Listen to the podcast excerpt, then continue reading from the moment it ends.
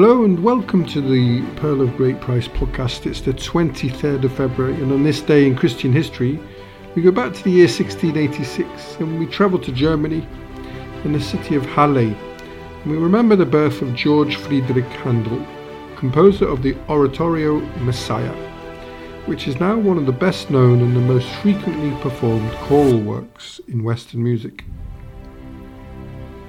As a young boy, about eight years old, he was noticed by Duke Johann Adolf I whilst playing the court organ in the palace chapel of the Holy Trinity, where he surprised everyone with his playing. Overhearing this performance and noting his young age, the Duke recommended that he be given musical instruction. Coming under the tutelage of the organist at the Halle Parish Church, Friedrich Wilhelm Zachow, who had become the only teacher that Handel ever had. When Zachow discovered the talent of Handel, he introduced him to a vast collection of German and Italian music, which he possessed, sacred and profane, vocal and instrumental. At this young age and thirsty to learn, it was an incredibly formative time, and at the same time, Handel continued to practice on the harpsichord. He learnt violin and organ, and he developed a special affection for the oboe. His teacher Zachow, partly because of his fondness for wine and good company, began to let Handel assume some of his church duties, and so Handel performed on the organ frequently. This public performance in the sacred liturgical cycle would have again spurred on Handel's development those hours put aside preparing, practicing, and performing are resonant with Malcolm Gladwell's theory of genius in his book Outliers, where he states that 10,000 hours is the magic number of greatness. And during this time, Handel also began composing, at the age of nine, church services for voice and instruments, and within three or four years he had surpassed his teacher. After periods in Berlin and then Hamburg, Handel travelled to Italy at the request of one of the Medici family. Working in Rome, and since opera was temporarily banned in the Papal States, he composed sacred music for the Roman clergy. Then he moved to Florence where he composed his first Italian opera. And in 1710, Handel became the Kapellmeister to the German Prince George, who in 1714 would become King George I of Great Britain and Ireland.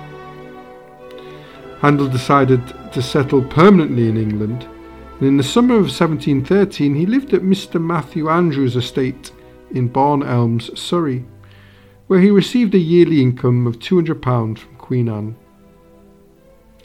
Handel's reputation in England had been established through his compositions of Italian opera, but he adapted to English oratorio in the 1730s in response to changes in public tastes.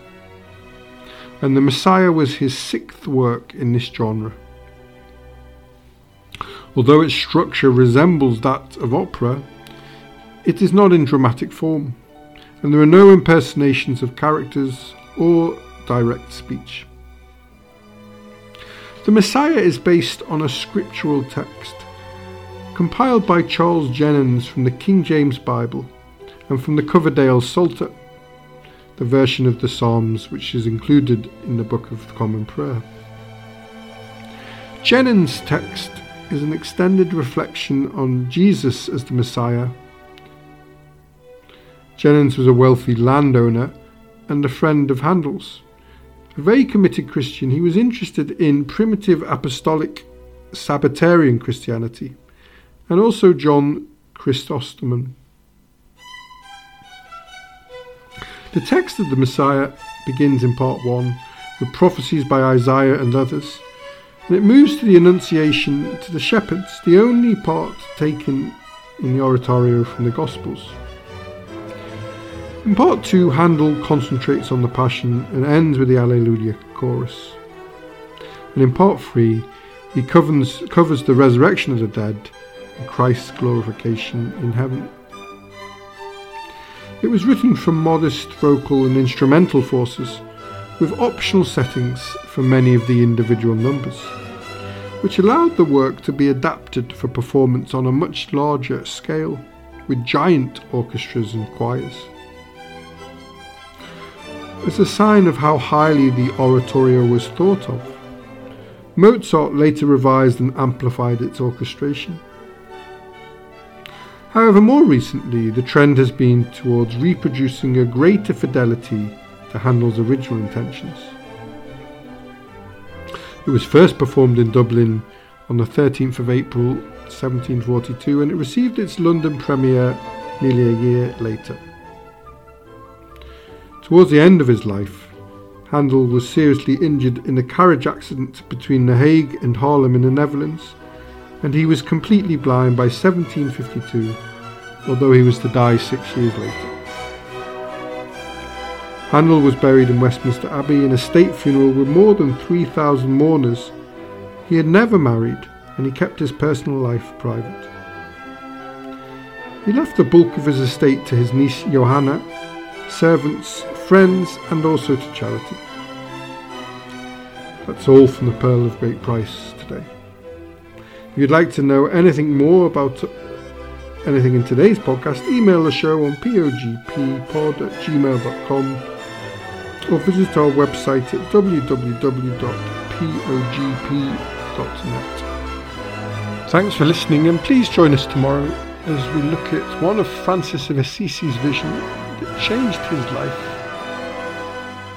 Have a lovely day wherever you are.